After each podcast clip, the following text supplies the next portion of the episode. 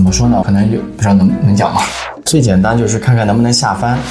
手一活的时候啊，千万记得最后一步一定要把你过长的包皮给翻回去。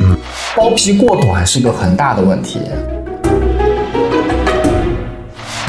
你哪儿不舒服别慌张，毕竟人吃五谷杂粮。你哪儿不舒服别紧张，来听医生怎么讲。内外妇儿科研临床，药剂检验和影像。没事儿就别胡思乱想，人生还有下半场。这病说来话长，但是也好讲。这病说来话长。欢迎收听，我是阿汤。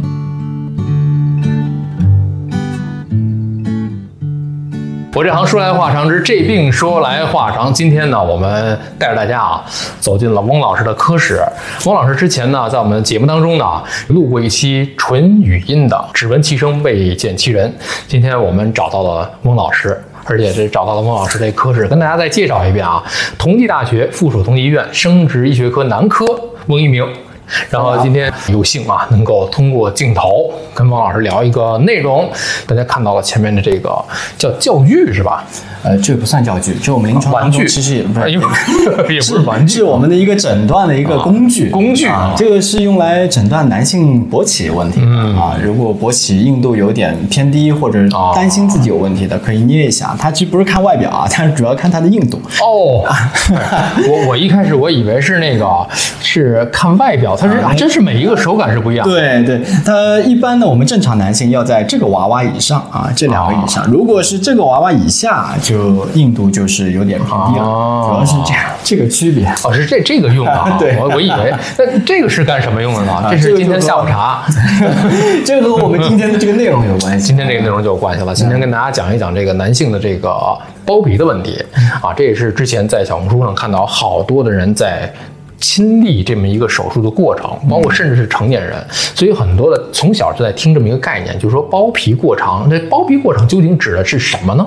包皮过长呢，主要就是指我们这个男性在阴茎的头部啊，有我们一层那个皮肤进行包裹。那我们这个正常的包皮是存在的，其实我们很多男性都知道有包皮那么回事儿。但是什么叫过长呢？其实就是它在疲软的状态下，就像我们这个香蕉哈，我们把它如果剥开来的话，我们说是。这个就是包皮哈，嗯，如果它疲软状态下是全包裹，或者有的呢包裹大部分，嗯，特别我们是在勃起当中啊，充分勃起之后，我们这个阴茎头部还是不能裸露，依然是包皮有包裹的状态，那这个就是包皮过长了。但是包皮过长还有最关键的就是我们用手啊去把这个包皮往下的去翻，嗯，啊，我们翻是翻得到底的。啊，是看得到完整的这个冠状沟啊，可以把阴茎头部完整裸露的，这是正常。对，这个就正常的状态。但是呢，包皮过长就是说它下翻是翻得了，嗯，啊，所以说就带来另外一个概念，就是如果翻不了的，就叫包茎了。哦，对，这就是大家这个非常难以区分的两个概念。对，这以前经常听了一些个广播电台的广告，什么包皮包茎啊，怎么样去区分？那今天汪老师给大家区分了这么一个概念。最简单就是看看能不能下翻，如果能够完整下翻，那就是单纯的包皮过长。嗯，如果是下翻不行啊，这个包茎其实中间还分成几种，有的呢它是完全性的包茎，它就包皮外口啊，就看到一个非常细小的一个针眼一样的一个口啊。我怎么翻都翻不了，一点的龟头就是阴茎头部都裸露不开。还有一种呢，它这个包皮的外口呢，它比较小，就像一个啤酒瓶，它瓶口那么小。但啤酒瓶的瓶身是很大，是不是？是的。但有的人呢，他可以外翻啊，用力翻呢，翻得开一点，看得到一些，但是呢，没有看到完整。嗯，所以。也有些男性哈，就有的时候他为了试试看是不是完全能够裸露，他就把整个包皮用力的下翻，哎呦，用力下翻，但是又又因为它这个包皮外口呢，它是有点狭窄，是比较小，但是呢，你说大不大，小也很也不是特别小哈，用力一下翻之后就会发生一个问题，我们叫卡脖子，就是说它包皮外口很狭窄，卡在了这个冠状沟的下面，造成危险啊，对，造成一个葫芦状的改变，就上面是个。膨胀的一个阴茎头部，下面是一个膨胀的阴茎体部，嗯，啊，变成葫芦状的改变，这种是一个非常危险的情况，我们叫包皮的嵌顿。哦，就包皮嵌顿，就是它把你卡脖子了、啊，这边的血流不通之后，会造成急诊的一些问题，需要手术的。哎呦，这就是急诊的问题。对，所以包皮嵌顿啊，就我又说多了，可能包皮嵌顿就是必须得马上去解决的一个问题，否则你时间长了之后，这个坏死了吗？对，真真的是坏死。对呀、阴茎头部它缺血，哎缺血之后先发红，再发紫，然后就发黑，哎呦，最后挺危险的啊。一般人是忍不到发黑的，一般一般人他会疼痛难忍，然后就去看，看了之后呢，就会进行一个包皮的松解。啊，一开始我们先做手法松解，手法松解如果不行就要手术松解。哎呦呦呦，所以我们一般都建议啊，我不知道这能不能播，就是咱们男性在自己用手啊手艺活的时候啊，千万记得最后一步一定要把你过长的包皮给翻回去、啊，就翻回去是很重要的。复归原位啊。对，复位是很重要的这，复不了费的话，只能是去急诊了。有可能就切断了、嗯啊。但是啊，咱们平时没有听哪个朋友说过这个事儿，但是咱们这个是合理没于市场见，这个事儿可能大家有一定的这个叫什么病耻感，不知道大家可能是不好意思说，但是从咱们医院的门诊、急诊上来说，这种情况多见吗？很多见啊非常多见。我们男性怎么说呢？可能有不知道能能讲吗？没事儿，但讲无妨啊不合适咱们再打马赛克。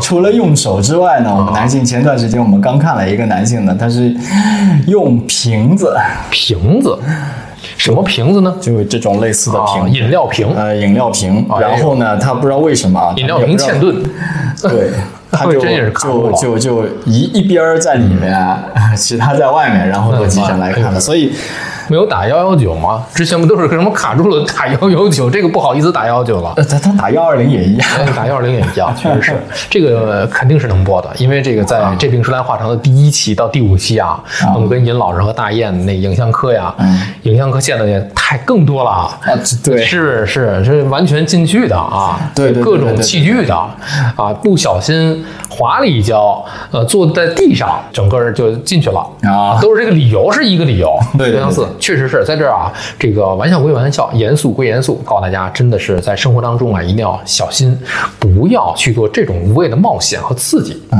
啊，刺激的最后还是得到医院来。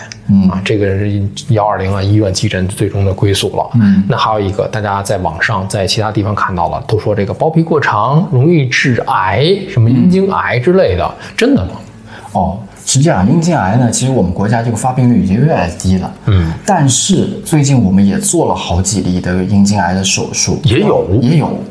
最后发现呢，它其实不单纯是包皮过长，应该严格意义上不单单是因为包皮过长，是因为包皮过长诱发的这个反复的阴茎它的头部以及这个包皮的发炎。严重啊、长期的这个炎症的刺激，就是这边炎症刺激导致这个阴茎头部这个皮肤啊，它癌变了。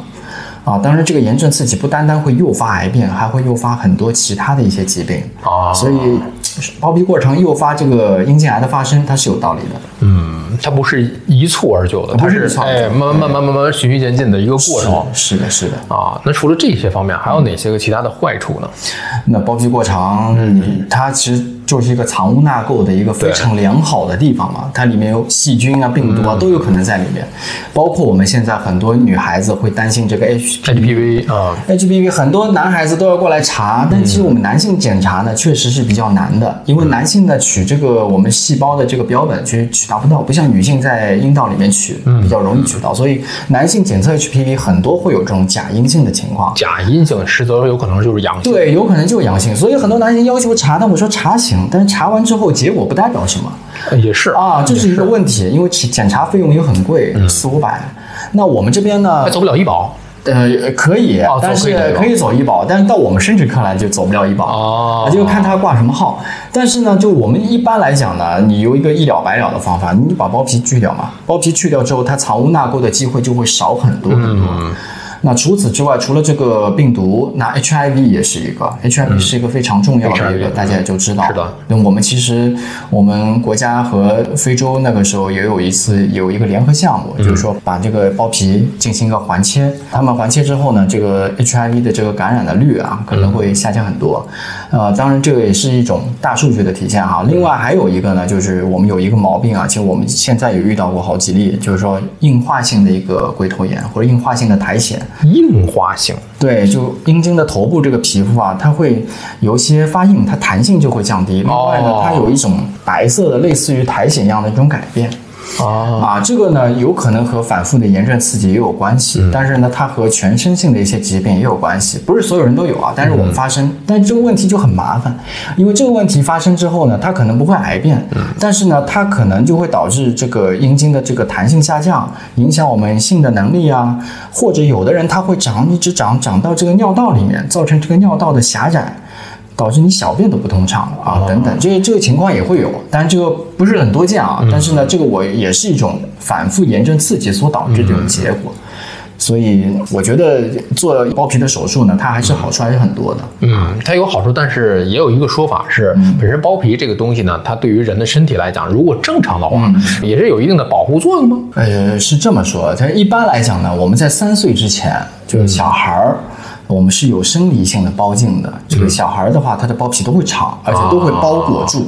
我们是不建议去硬翻它，这个时候是要保护我们这个比较柔弱的这个阴茎的头部。就是在三岁的时候。对，因为我们一般都建议三岁前，大家家长就不要去硬翻，因为很多家长问我嘛，我这个要不要翻？不翻的话是不是包茎啊？怎么样？所以三岁前咱们就不翻，三岁之后呢，你可以去翻一翻，然后呢，让他呢就是把阴茎头部裸露出来。所以你说包皮过长，它到底有啥好处？一般来讲，在小的时候它是有保护作用，但是在我们长大之后呢，其实你这个它的作用呢是没有它的坏处来的多的。啊，个人觉得是没什么太大作用，弊大于利。呃，对的，对的，对的，对的，是这样。那就是说，长了还是一定要割掉，呃，也要具体分析，也得具体分析啊。为啥呢？因为我们怕有的人呢，他先天有一些其他的阴茎的其他的疾病，需要用到包皮。比如说，有的人他很肥胖，他的阴茎呢包埋在他就是阴茎周围这个。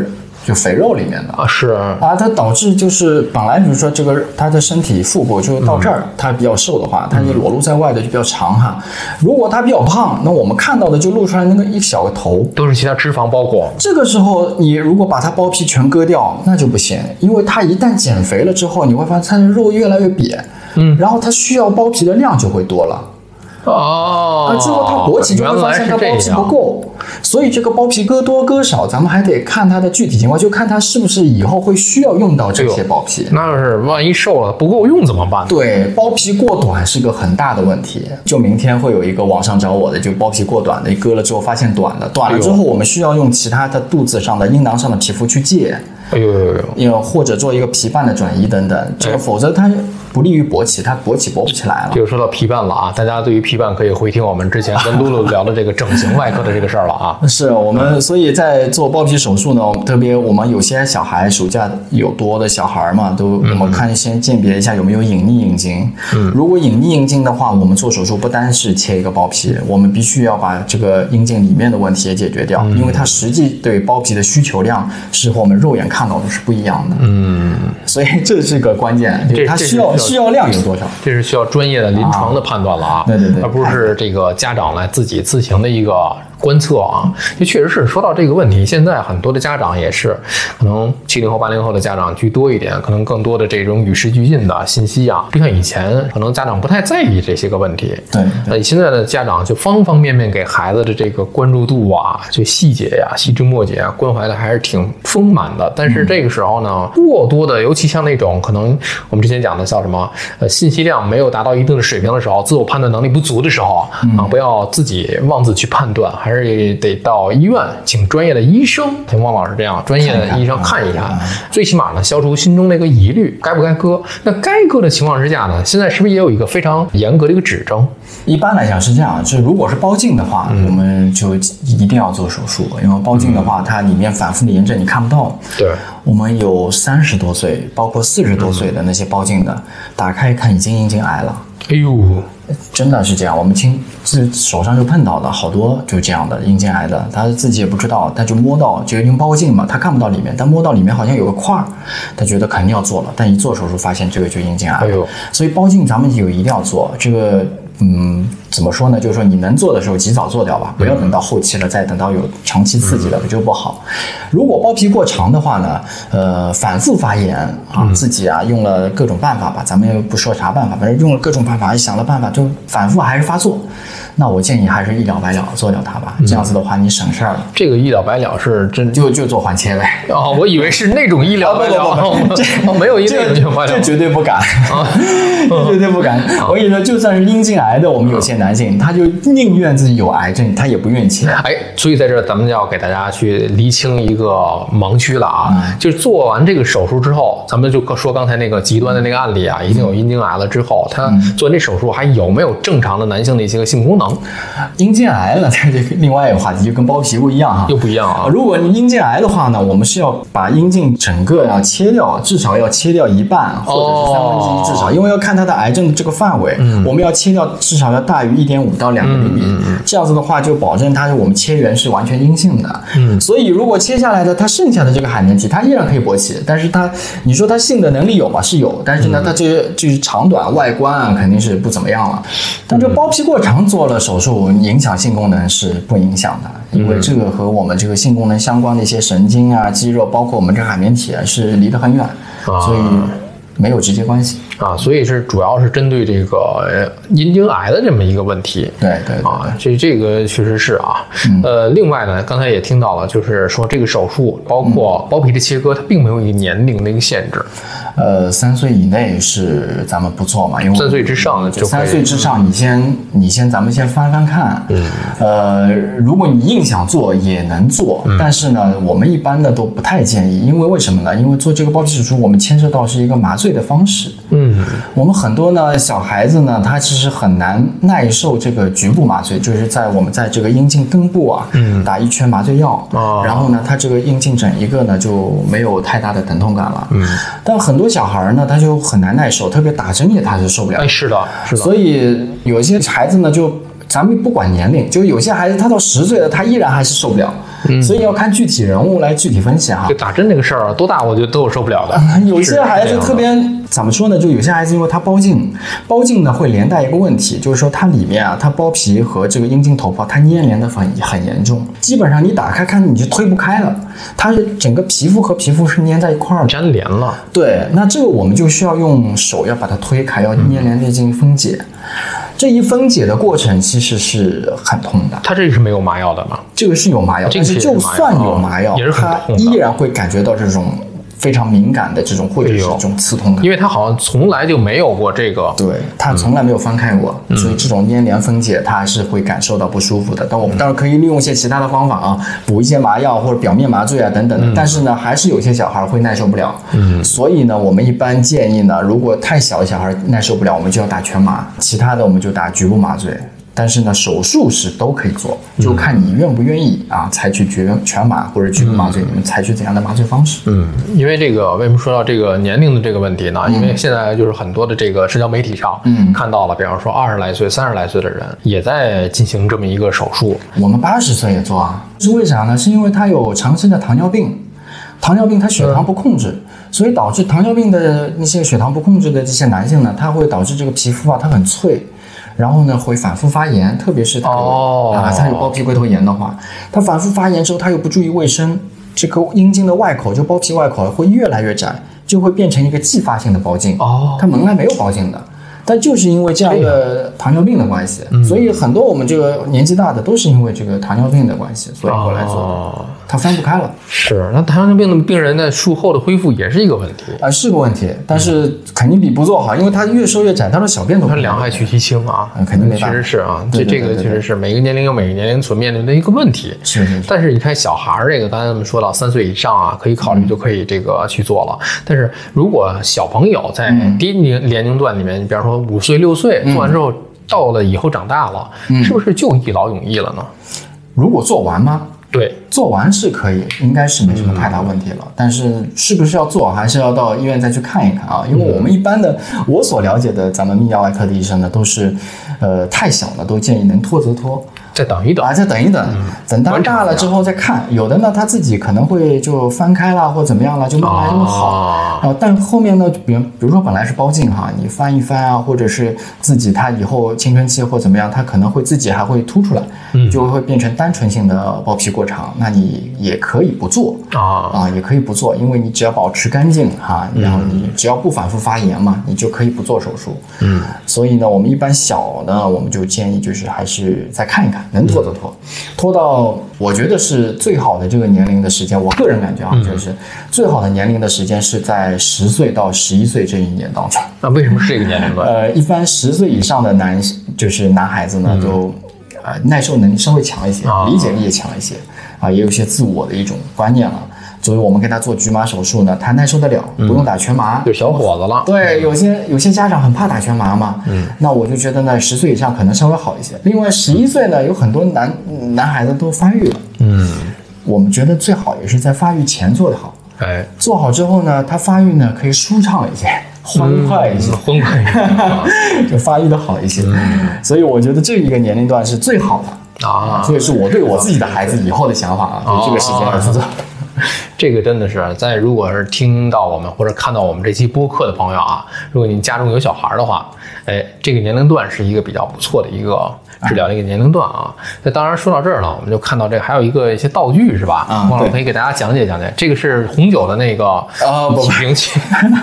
这个有点像，是是挺像的哈。这个就是我们临床当中做包皮环切手术用的一个吻合器。当然，这个包皮手术呢可以用很多方法。嗯，这个吻合器是其中一种。为什么用吻合器呢？第一个它快，嗯，第二个呢，它这个吻合口就是这个切口啊，它比较平整，嗯，完完全全是一个规整，很规整，规整。如果我们手切的话，坑坑洼洼的有可能哈。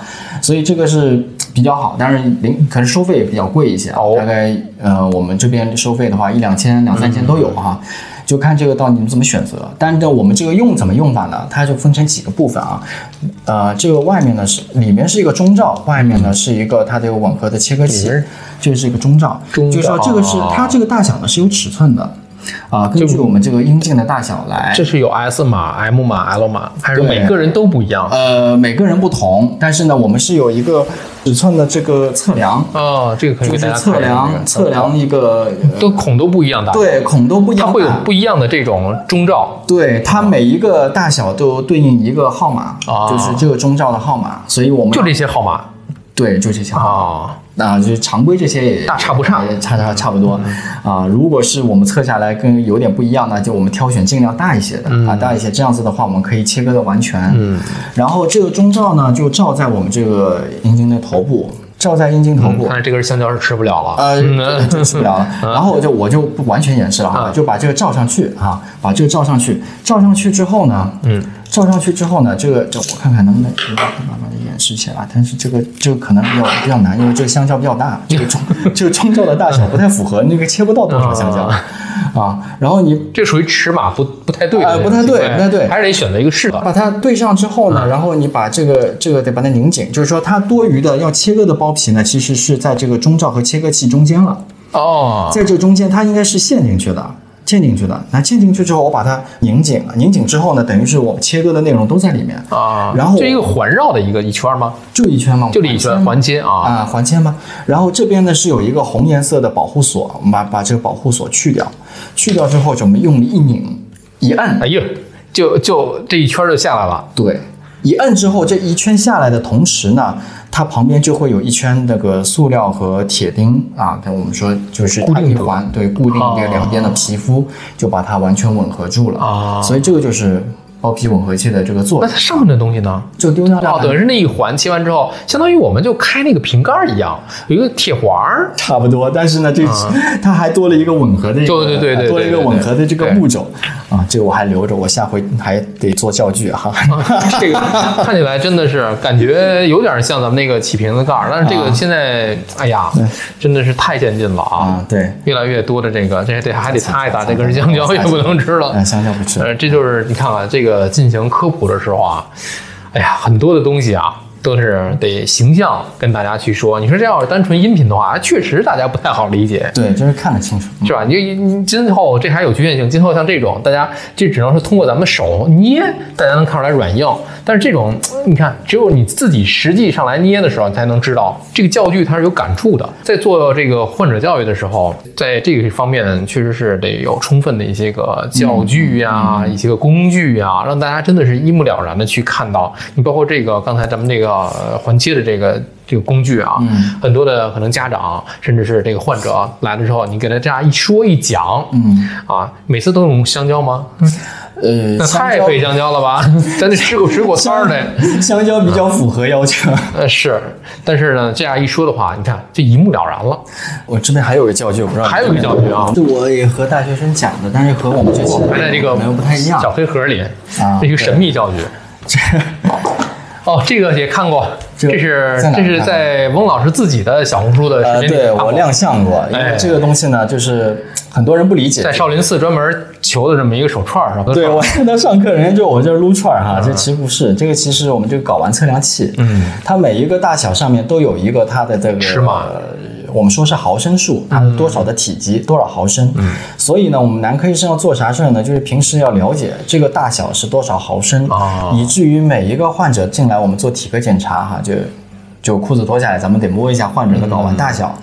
我们一摸就能知道它大概这个睾丸大小是多大，嗯。啊，因为这个不同的睾丸大小对于我某些疾病啊是有一些提示意义的，哦。特别是生育能力相关的问题，嗯，过小的话就不对。那我们看这个八毫升，这个八毫升是我们现在在指标当中是一个临界点，嗯，就是要在八毫升以上那是没有问题，啊、如果在八毫升以下，那就是要提示你要注意生育能力了。哦，所以这个这个大小这个大小，但是八八毫升，如果是这个是最大码，呃，也有比这大的，但是但是一般它就到这儿就就可以了。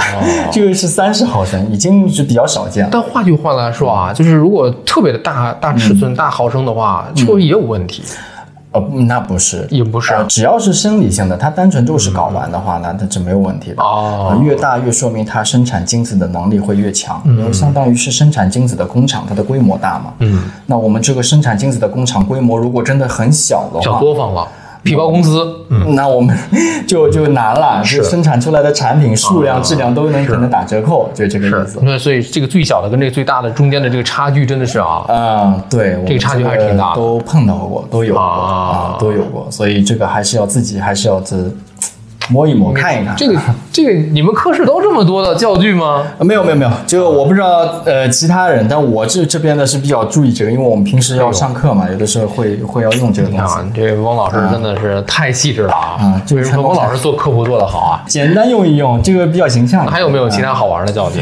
呃，暂时这边没有，本来呢还有一个，那确实还有，我不知道你觉得需要，如果需要我就带来了，就是我们这个阴茎勃起的一个三件套哦，还有三件套啊！啊、就是阴茎勃起的一个假体的植入。哦，那个假体是什么东西？但这个是另更加另外一个话题啊，就是下回再聊。下回可以跟大家接着聊啊。这期主要是跟大家聊的是这个香蕉的这个香蕉皮的问题。对哎，如果大家有这样的，刚才听了之后，也是消除了大家的一些个焦虑啊、焦虑和困扰。如果大家啊一直在想，你看看我这个这个自己有一种这个什么担心啊，在听完之后可能觉得啊，原来这个不是问题啊。如果是有一些个其他的一些，比方说包茎这样的问题，可能真的是就就是问题。